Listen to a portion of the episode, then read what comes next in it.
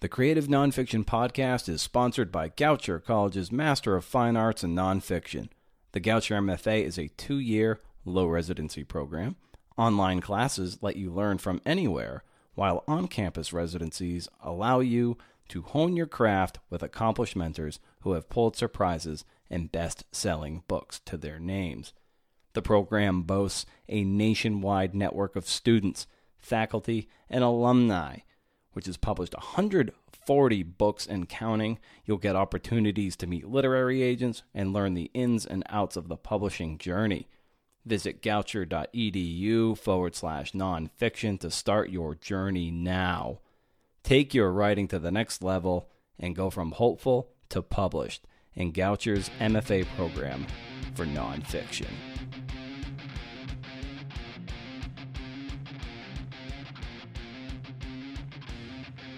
Oh, hey. Welcome to the show, CNFers. And my, my, my, are you in for a treat? Susan Orlean, at Susan Orlean on Twitter, a New Yorker staff writer, and the best selling author of The Orchid Thief, Rin Tin Tin, and now her latest book, The Library Book, is out now. And it's everything you, you'd expect from her work. It's exceptional. Exceptional narrative journalism, and I'm super excited for you to get to hear her talk about it. But before we get to that, maybe you're new to the show. Maybe you saw that Susan was on the show and you're like, what? Let me tell you what me and the voices in my head are up to here.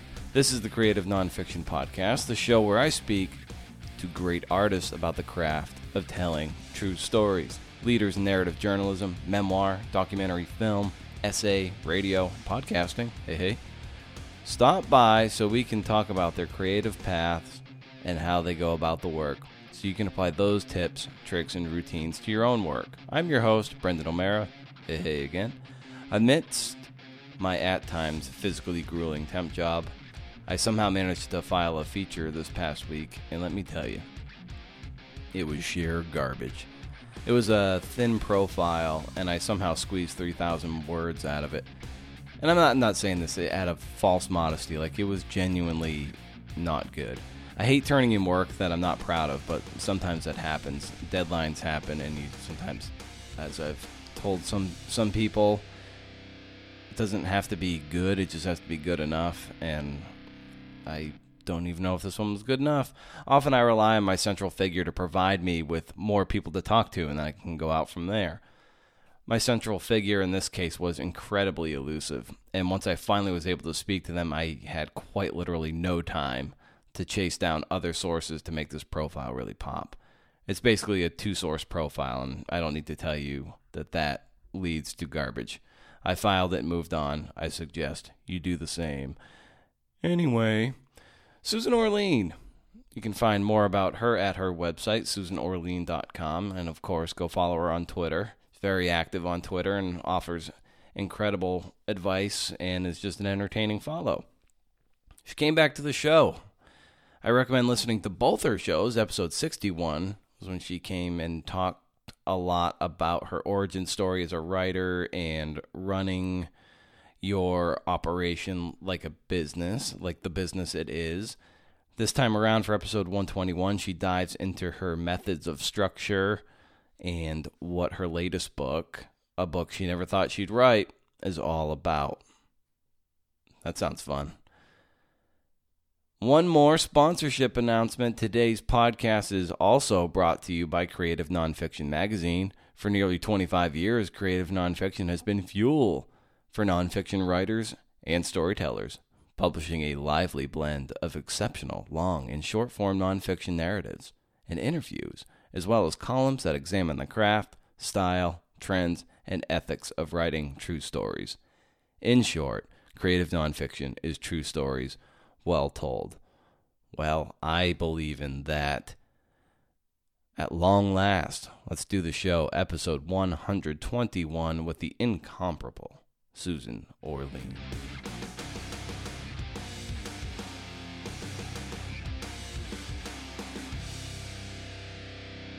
I it gets old when you when you you get to this this phase where it's been done, you've done the work, and now you get to to talk it up and do the circuit and really uh, celebrate it, so to speak. Yeah, it doesn't get old. I mean, it's it's thrilling. It's absolutely thrilling, and each time it's something new. It's a it's a new experience. So, I think it's a little like um, childbirth. You know, to I I think nobody, no matter how many children they have, they never say, "Yeah, it's kind of done it. It's boring. It's old." it, it just doesn't feel that way. It feels new each time and and very exciting. Very nice. Well, uh, I I think a really good place to start, and this is uh, a, you know a tweet you sent out a, a, while ago. It had something to do with fasting, but you were eating, you were still drinking coffee, and uh, you and uh, you made a really funny comment about not you don't want to be seen or interacted with unless you've had your coffee, and I wonder what your your coffee ritual is uh, and how you approach that every day. Um, it's it's the start of the morning. Much as the sun rises, my coffee machine gets turned on, and I've I have a cappuccino in the morning, which is a pleasure. I have upped my intake slightly where I, will have two instead of just one, but I feel like I'm entitled. and I don't know why. I simply feel that I'm okay having two.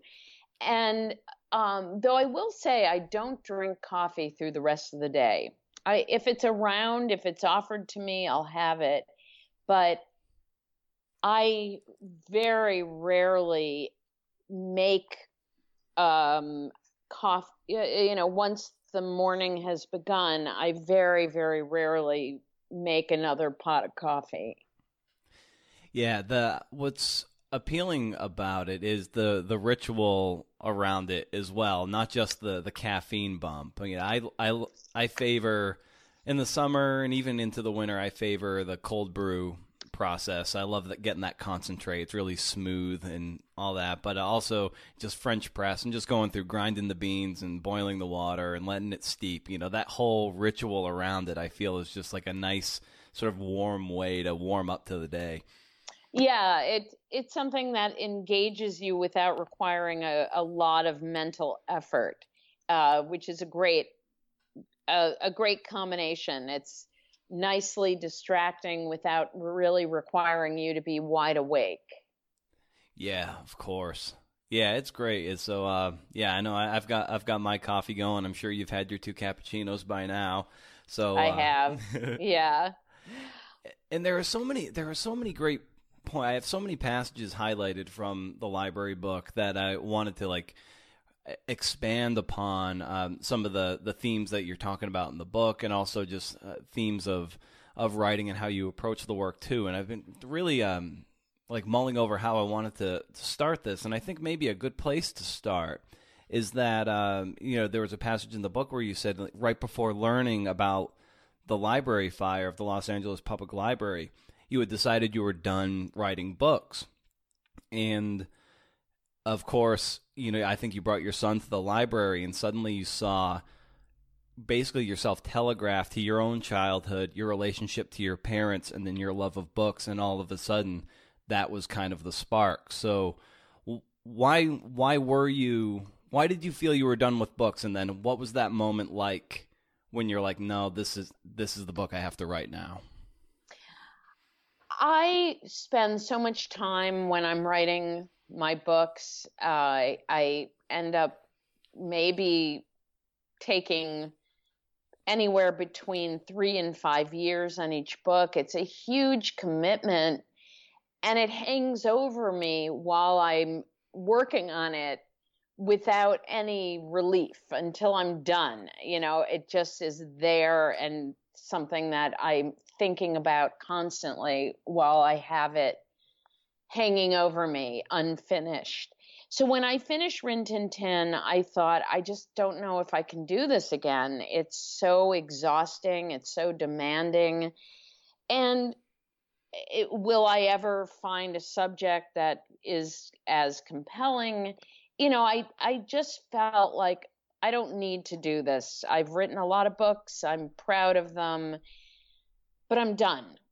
And I really did believe that. And I mentioned this to a number of friends who said, okay. And I said, you know, don't let me write another book. I'm done. I don't want to do an, another book. It's just simply too exhausting.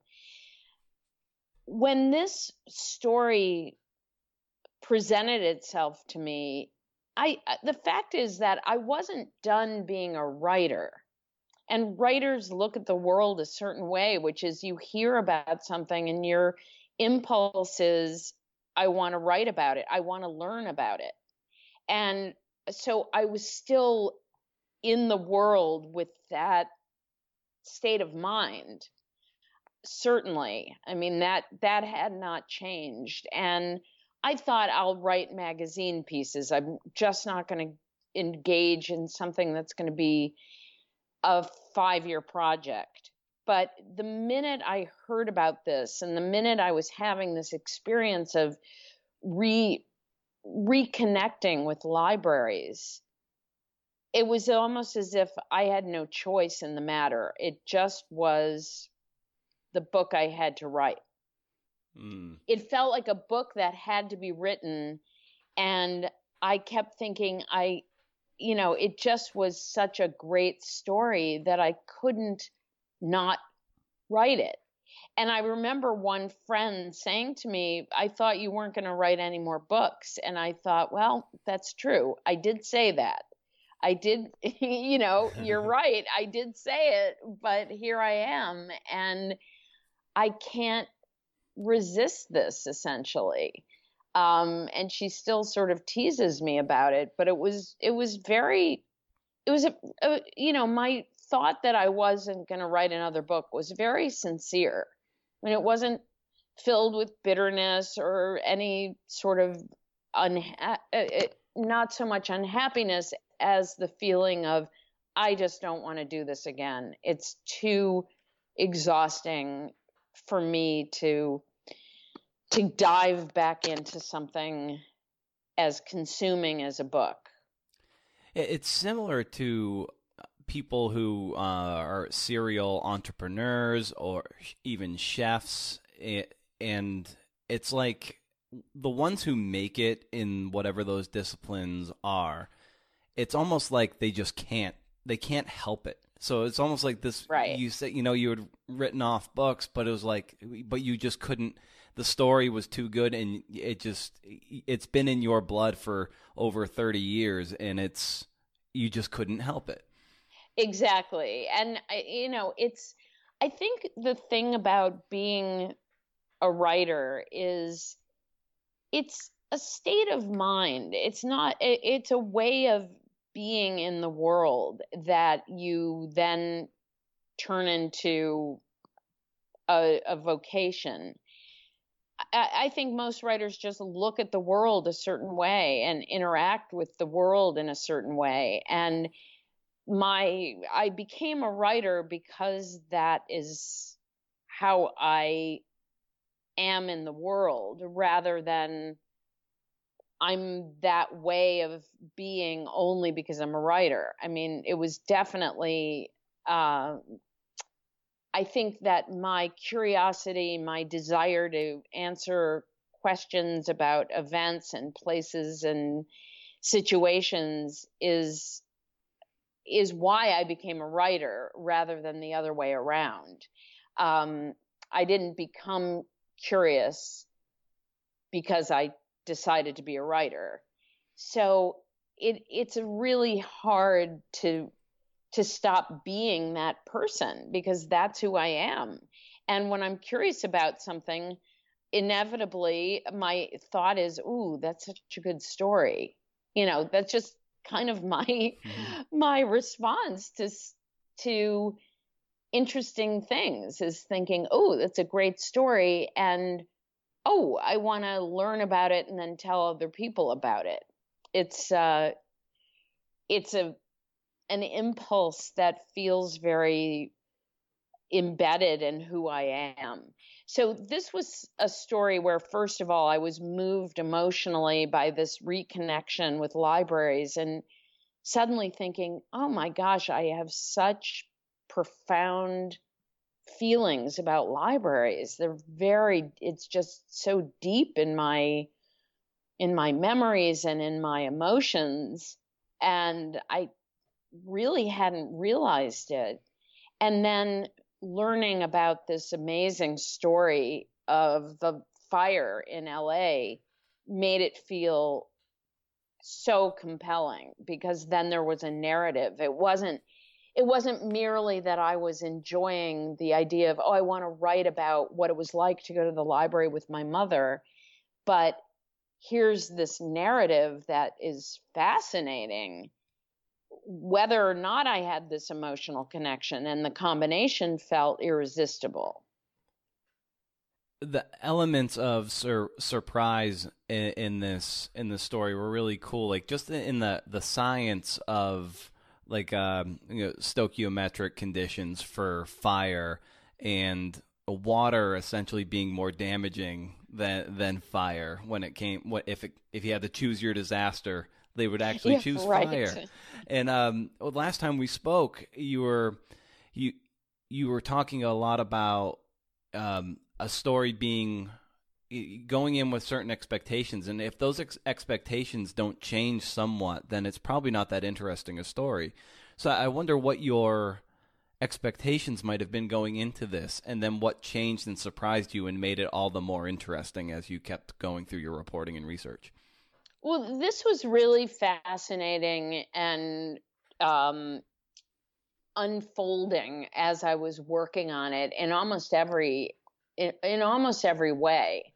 I I mean to begin with my my learning the story of the fire at all was not what I was expecting. When I first thought, "Oh, I really want to write a book about libraries." I didn't think, "Oh, and this one almost burned to the ground."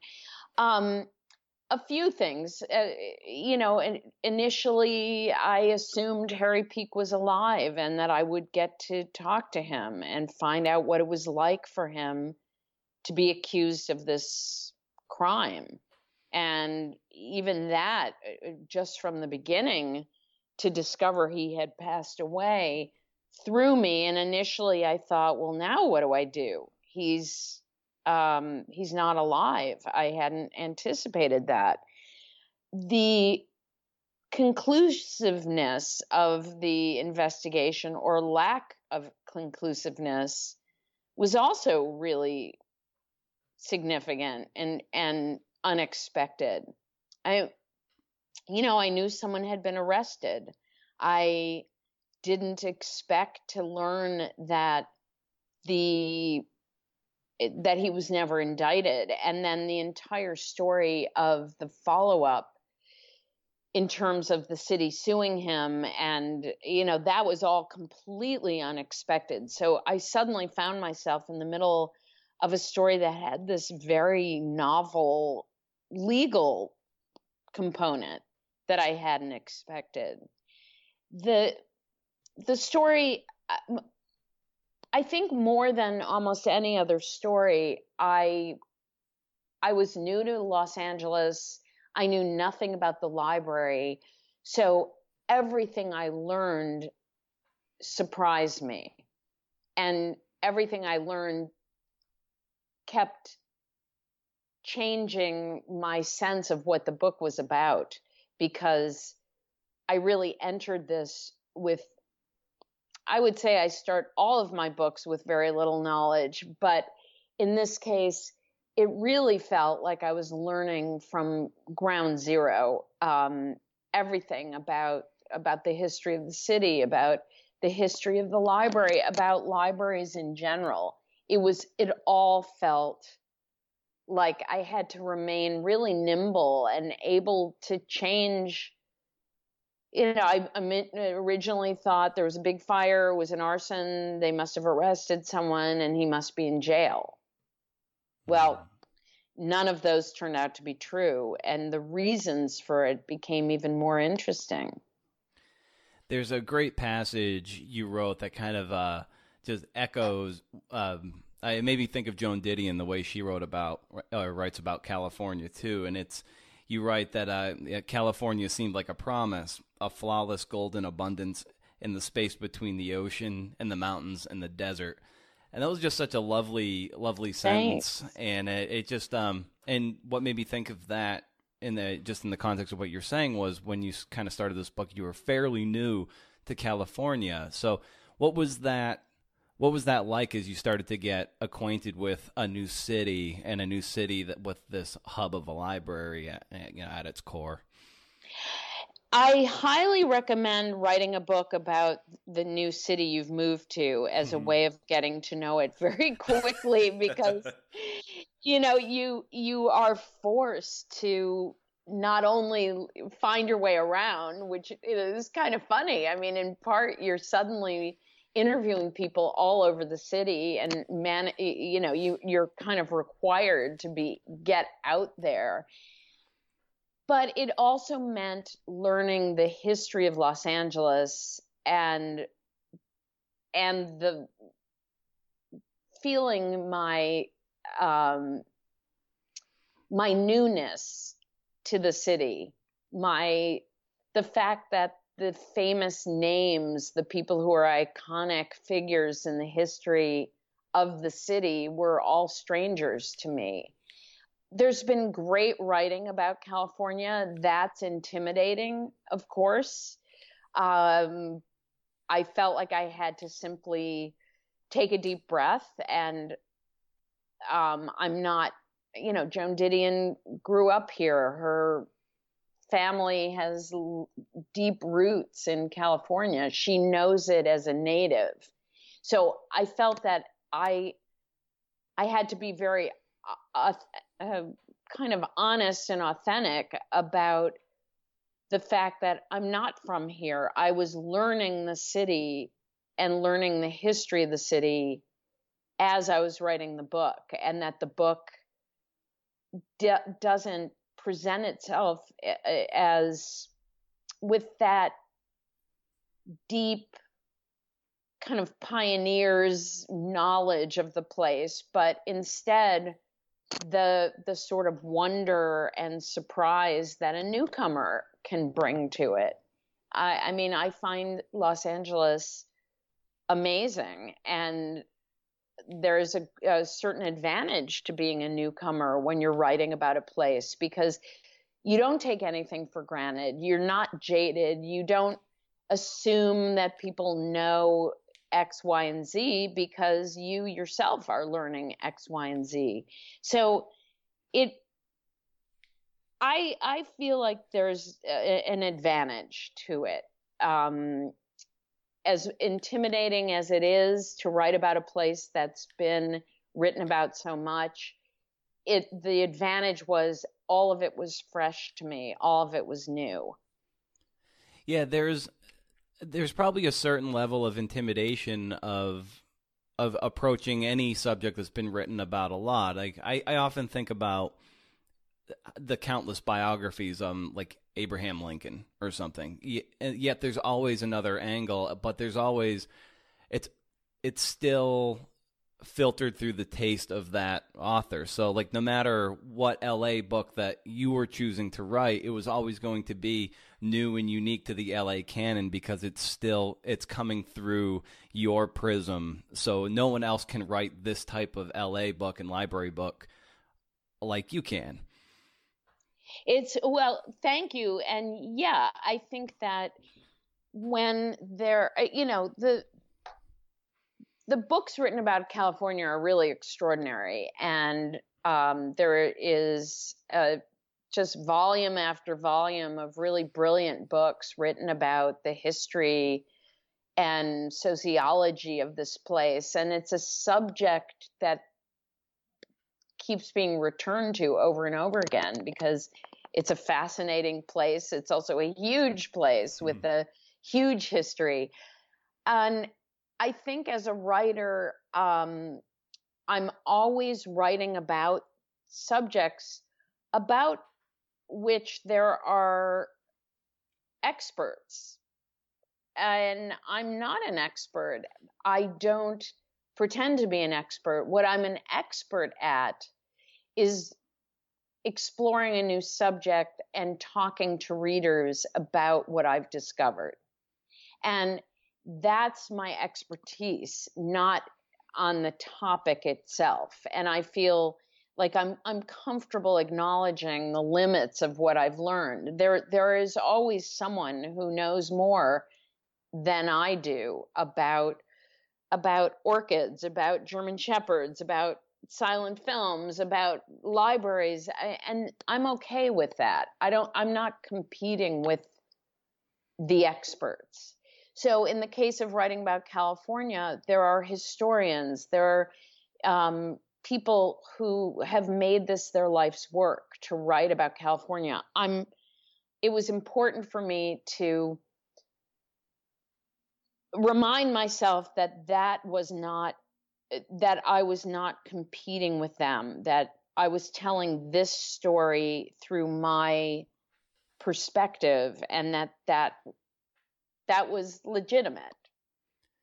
Yeah, and that's the kind of the beauty of what what you do and what the the trade of this kind of narrative journalism can can provide is that you can take that deep dive and go find the experts, talk to them, learn it, then wash your hands of it, and then maybe write a long article on like the number two pencil or something. Yeah, exactly, and I think that there's um, there's a role to be played by somebody who is a storyteller who goes who translates um, the expertise into narrative and and that it's very important to remember i mean and i'm saying this as a pep talk to myself mm-hmm. that um, you know you often enter into those worlds and feel really daunted by the fact that there are people who know it so well but that's not my job is to know it in a holistic way and to craft a story that's compelling and engaging for a general reader. Uh, n- not that it doesn't have to have the depth of expertise, but that I am not suddenly I mean, at this point, I do know a lot about libraries and I do know a lot about the history of Los Angeles, but it, it's my job is to be the storyteller, and that's that's my expertise, um, and knowing how to get the facts and organize them.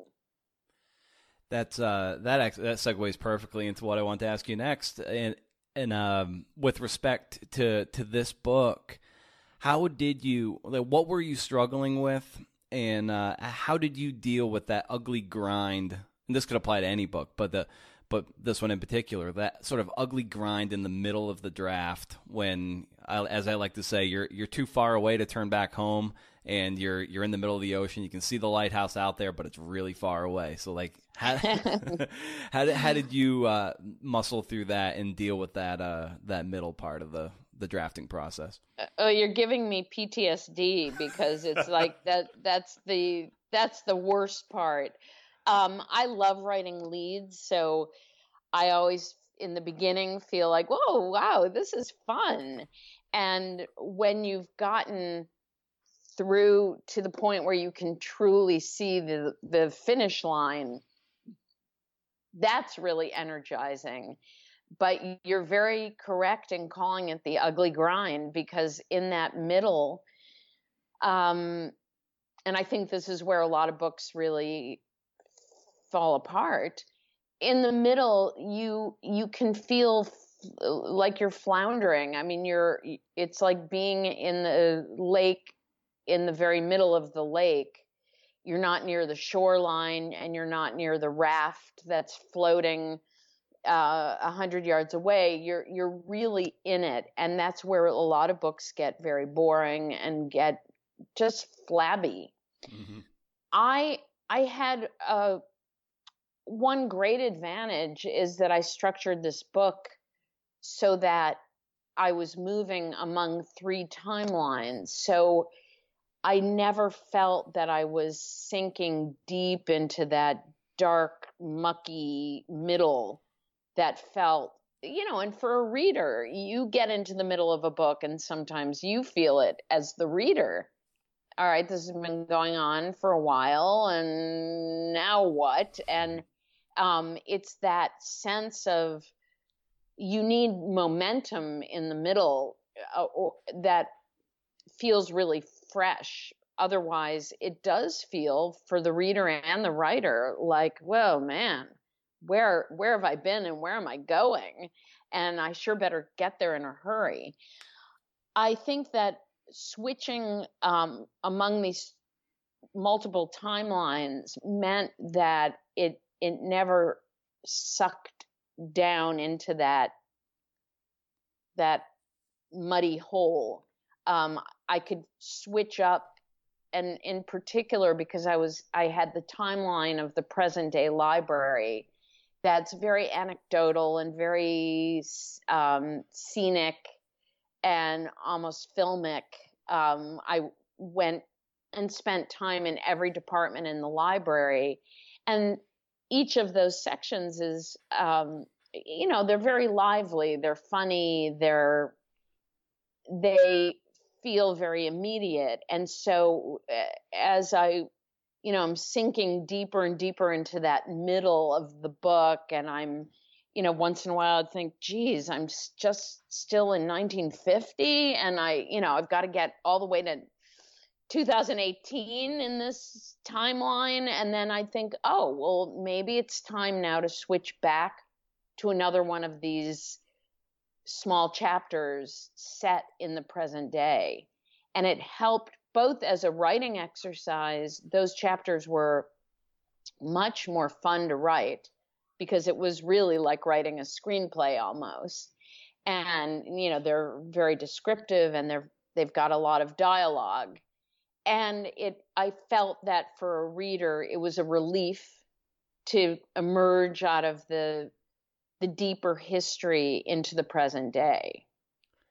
How did you map out your your manuscript in a sense so you could look at the proportionality of your timelines and make sure one didn't get too heavy at a certain section and it, and it did feel in proportion over the course of the whole book and that was very important to me because um, you know i didn't want it to seem sort of randomly scattered. Uh, i wanted it to feel rhythmic that you would move in and out of these different time frames. I i used um, you know in, in a way some of that is very mechanical. I have all of my notes on five by seven index cards. And I literally laid them out so I could see oh this section is this has 30 cards and the section next to it only has 5 cards. Well, that's too much. I need to break up the 30 cards um, so that it doesn't go on for too long in this deep history in say the early 1900s i i need to break that chapter up and move into the present day instead. So i was really pacing it out with my index cards to see literally that that there was a balance from one section to the other. That's uh, that's really really cool. Uh, are they are they color coded in any way uh, they are, well, I've tried to do color coding a little bit, but it then it gets confusing because I can't remember what the color stood for. Mm-hmm. And the only thing that I, worked for me was on this um, that I used red for any cards that were specifically related to the story of the fire. Mm-hmm. and that I could remember, but none of the other colors had any real they I couldn't remember what they were for.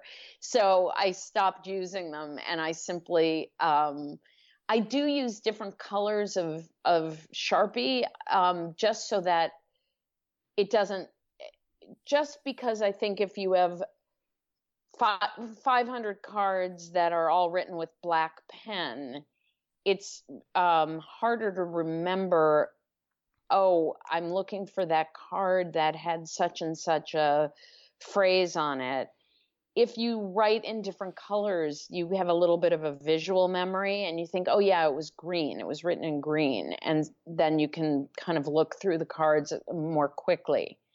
Um, and they're all numbered. Mm-hmm. But uh, I, I couldn't. What I ended up doing is as they began making sense to me thematically, I would write on the top of the card what theme that card related to, whether it was the fire, whether it was present day, whether it was um, history of the LA library itself, whether it was you know what time frame it referred to, so that they did have titles that helped me keep them organized. Mm. And are you uh, taping these to your wall, or do you have a big cork board for them so you can see it all mapped out?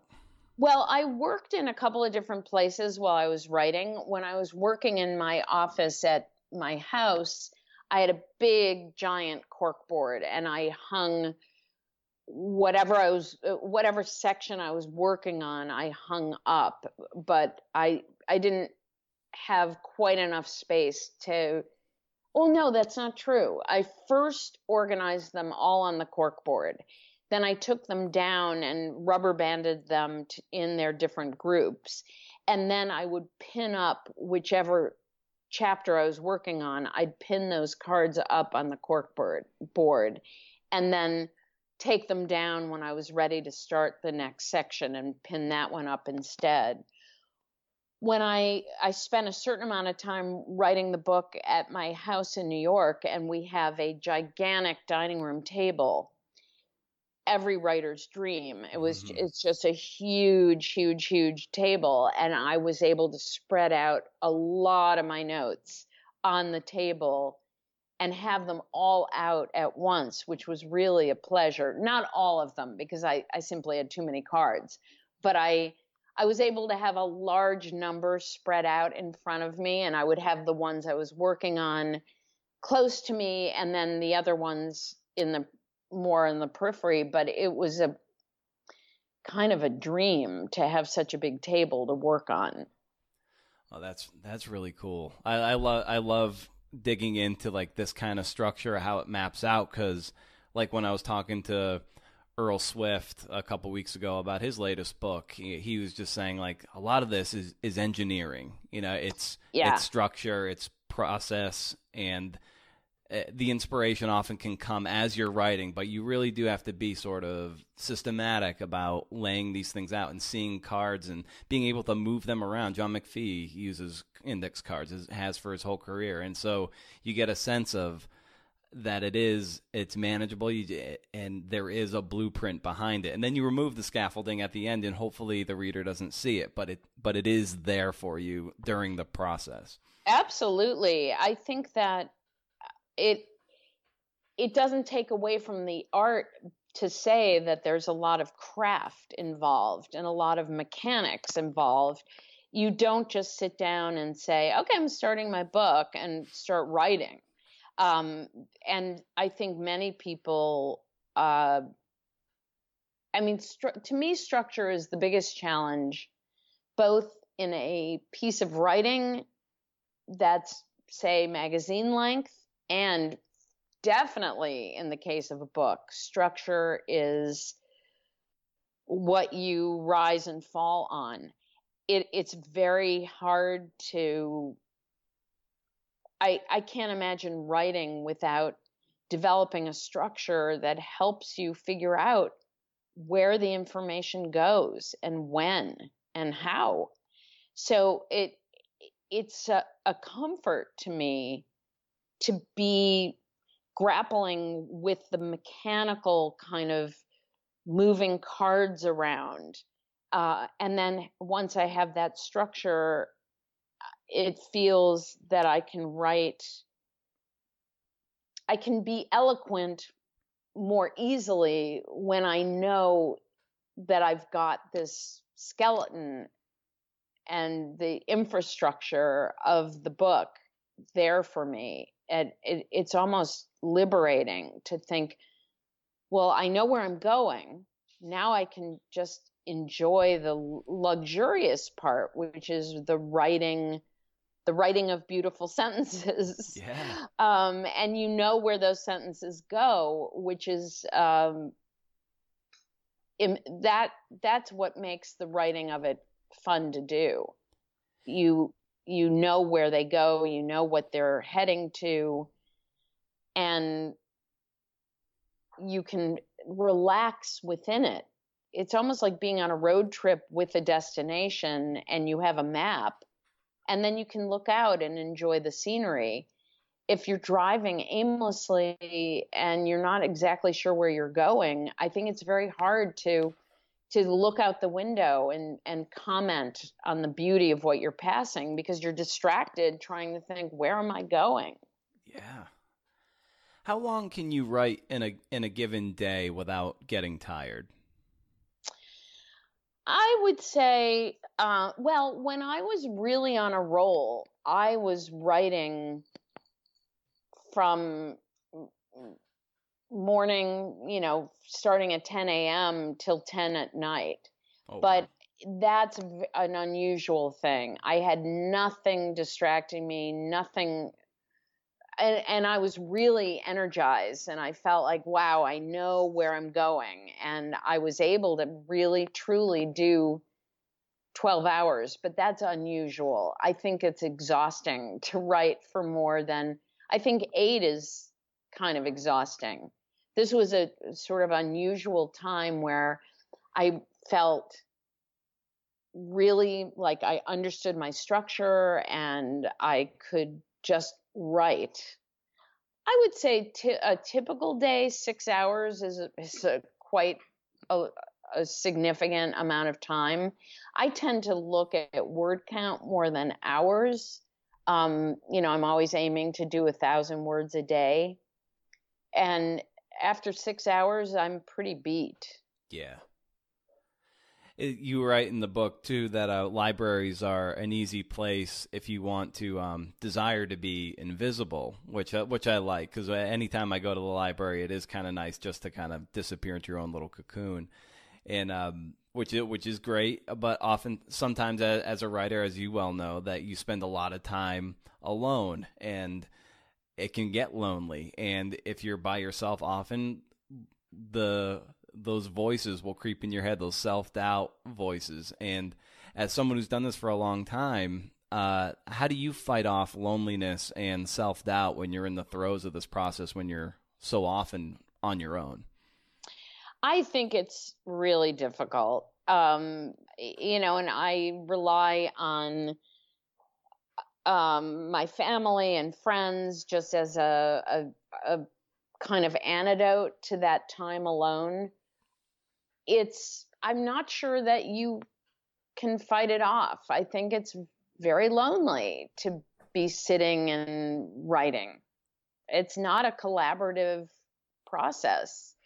And while you can give work to people to read, nobody can write it for you and nobody can write it with you exactly. So there's a sort of solitariness that is necessary and it can feel very very lonely. I think what's really important is that when you're not in front of the computer that you you shake off that sense of solitude and and make sure that you're around human beings because otherwise you can get really lost in your own head.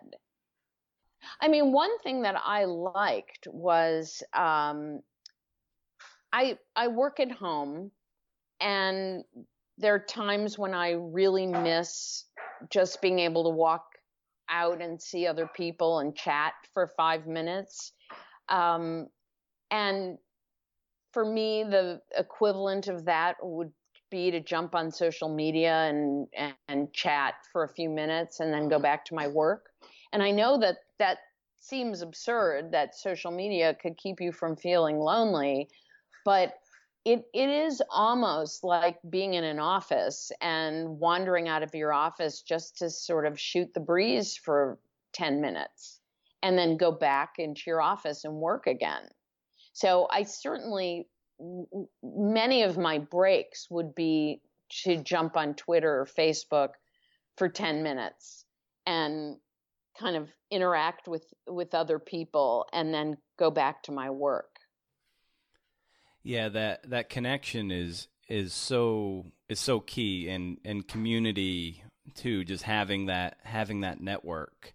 And and also there's a, a you know part in the book where you know you're of course this was uh, a book about the library in LA but in in so many ways it was uh, a connection of you solidifying a certain uh, memory and almost a, a dedication to your mom in a sense, and you were yeah. losing your mom in the process of this book. And um, how in, how important was this book, and how much was it motivated by your mother?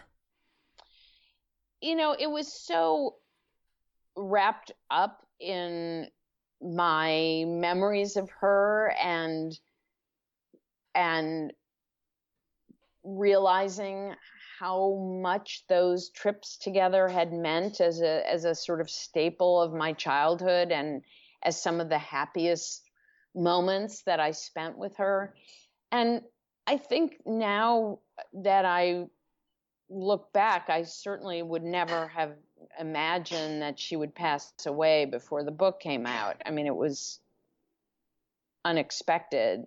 I mean, she was old, but when she passed away, it turned out it was very fast. Yeah. Um, so it it was it it, it couldn't be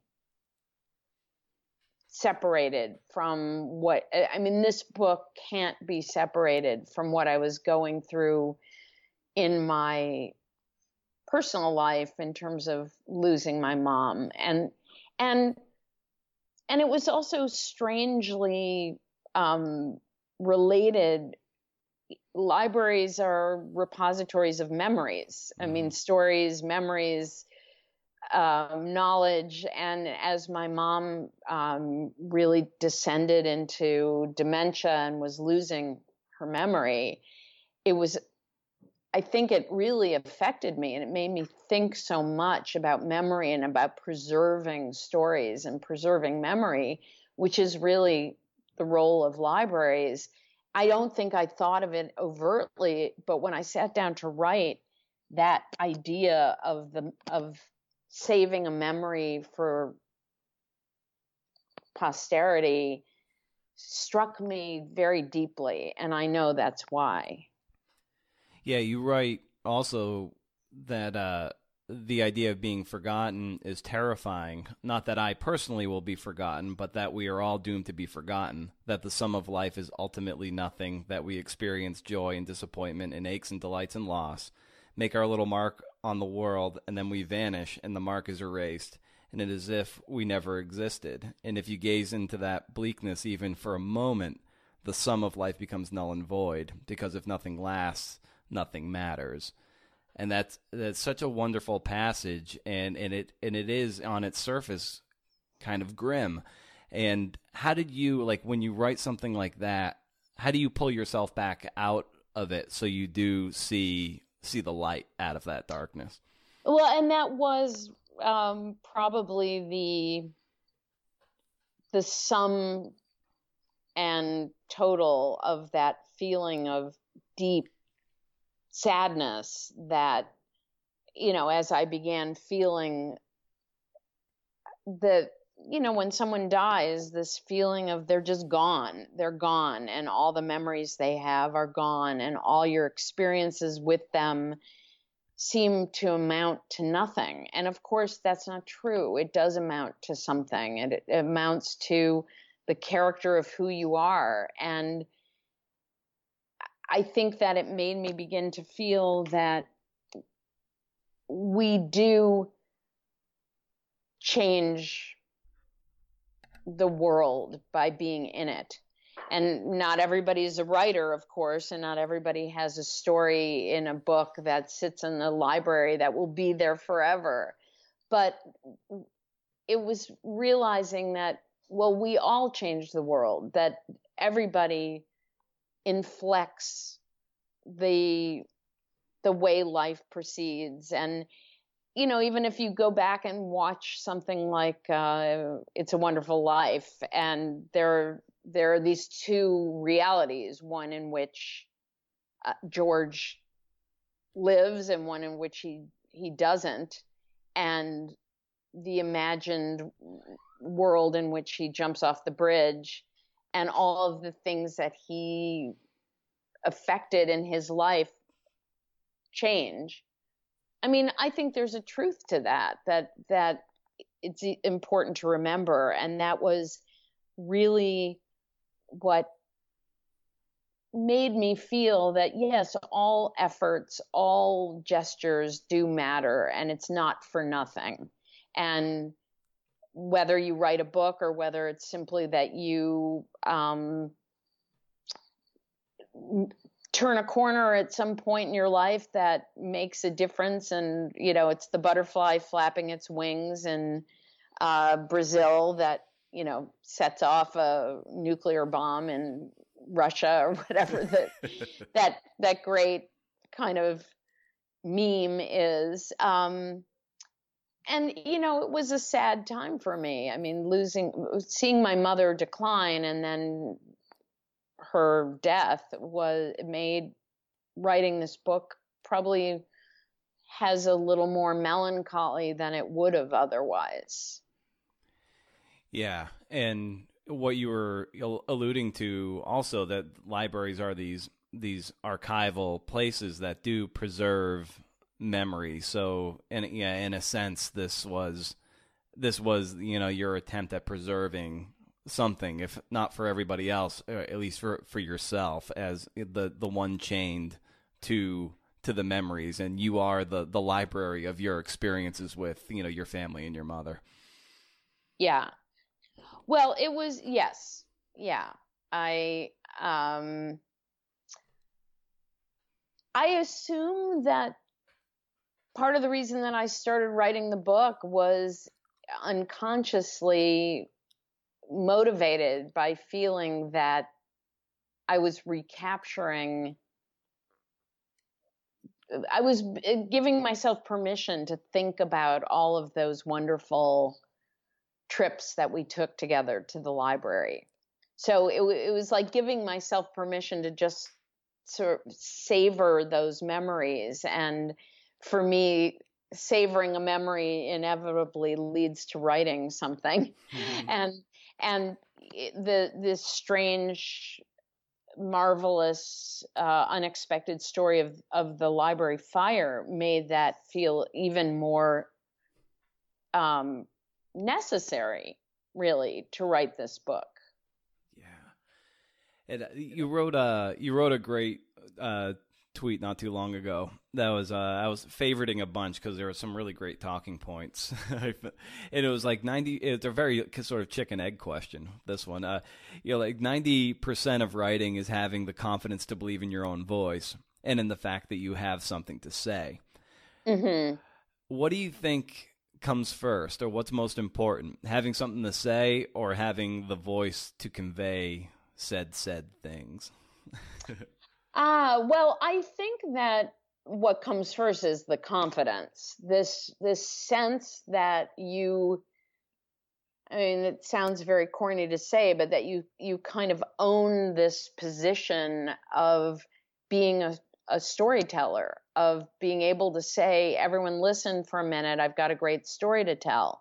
And that requires a sense of confidence that doesn't come that easily once that confidence is there, once you feel that you've acknowledged yourself as a, a teller of stories and uh, and someone who is worth listening to, the voice to me ultimately comes out of it's a very natural thing. It's not something that you construct. It's your voice. It's uh, the the way you i mean we all know how to talk. Everybody knows how to talk. Everyone knows everyone has a way of describing their life and telling stories. Um, the confidence really then fills you with the the the the capacity to just channel that really natural voice that you already have. I I don't believe it's something that you construct. I think really it's simply unlocking your ability to talk nat- in a natural way about things you've learned or care about or want to share with other people. And this being your seventh book, and you've also written countless long profiles and features. Um, with this with this book in particular, what what do you find that you're still learning and still improving at it with the craft of writing and reporting and and putting together these true stories? Well, I feel like I'm definitely always learning about structure, always. And part of that is because every book is different. So every book um, or even every article begins, you have to create structure from from zero. It's like you can't use the same blueprint over and over and over again. So I feel like I'm getting better at structure, but it's the thing that I'll never stop wanting to learn and to experiment with and feel like I'm more capable of doing well. Um, I'm I feel like I'm I've also learned to be a little bit um, I've learned how to slow down. Mm. And I feel like I uh, my, my natural instinct is to compress everything and to rush because I'm afraid I'll lose people's interests. And I've been working hard at slowing down, at getting the pacing to feeling a little more control over the pacing of the story and not rushing through and not feeling so compelled to have everything move at a crazy rapid pace. Um, so I'm, you know, I'm, but I feel like, wow, I have, I'm all, I have so much to still learn and every new project is a, there's new, I mean, you can take the lessons you learn and apply them in each new story but every new story, you have a new set of facts, you have a new set of circumstances, a new narrative. So you kind of have to learn all over again each time. Mm-hmm. Um, and I mean, that's part of what makes it very interesting, but it really means that the lessons learned help, but each time you're starting a little bit from scratch, a little bit from, okay, I'm starting a new jigsaw puzzle. Here are all the parts.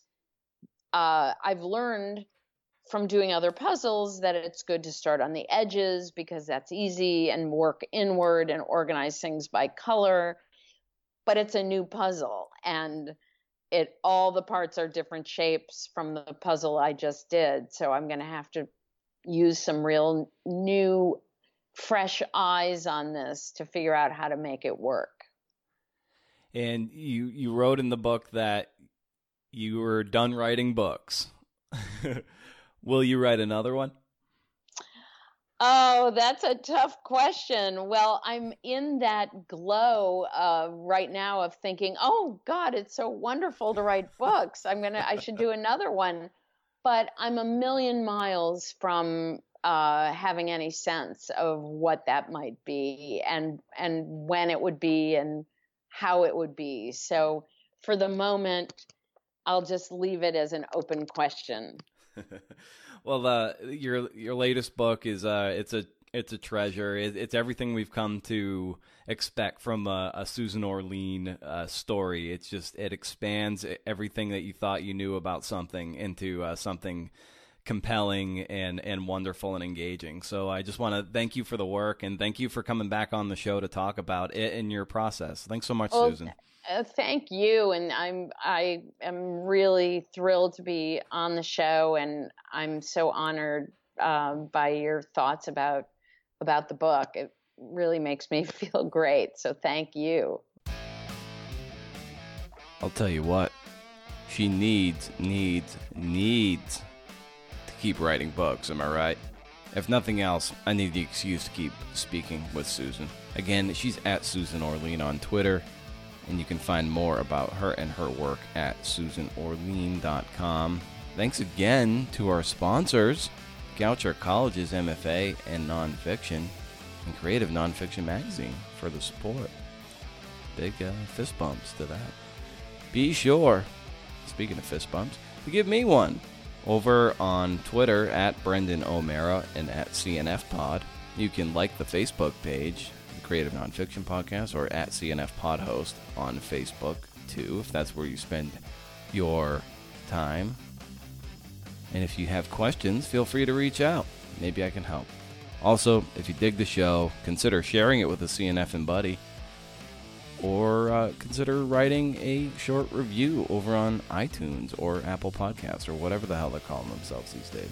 If you head over to BrendanO'Meara.com, hey, not only will you find show notes for the podcast,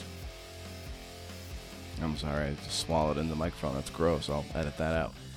But you will also be able to sign up for my monthly newsletter where I send out reading recommendations and other CNF and goodies. If you'd enjoy getting something tasty in your inbox from me on the first of the month, head over to the site. Once a month, no spam, can't beat it. I'm gassed, friends like wrung out and gassed. I'm coming off a, a night shift work. I worked 5 p.m. to 4 a.m., so I'm a bit loopy and gassed. I hope you have a great week. Go Sox. And remember, if you can't do, interview. See ya.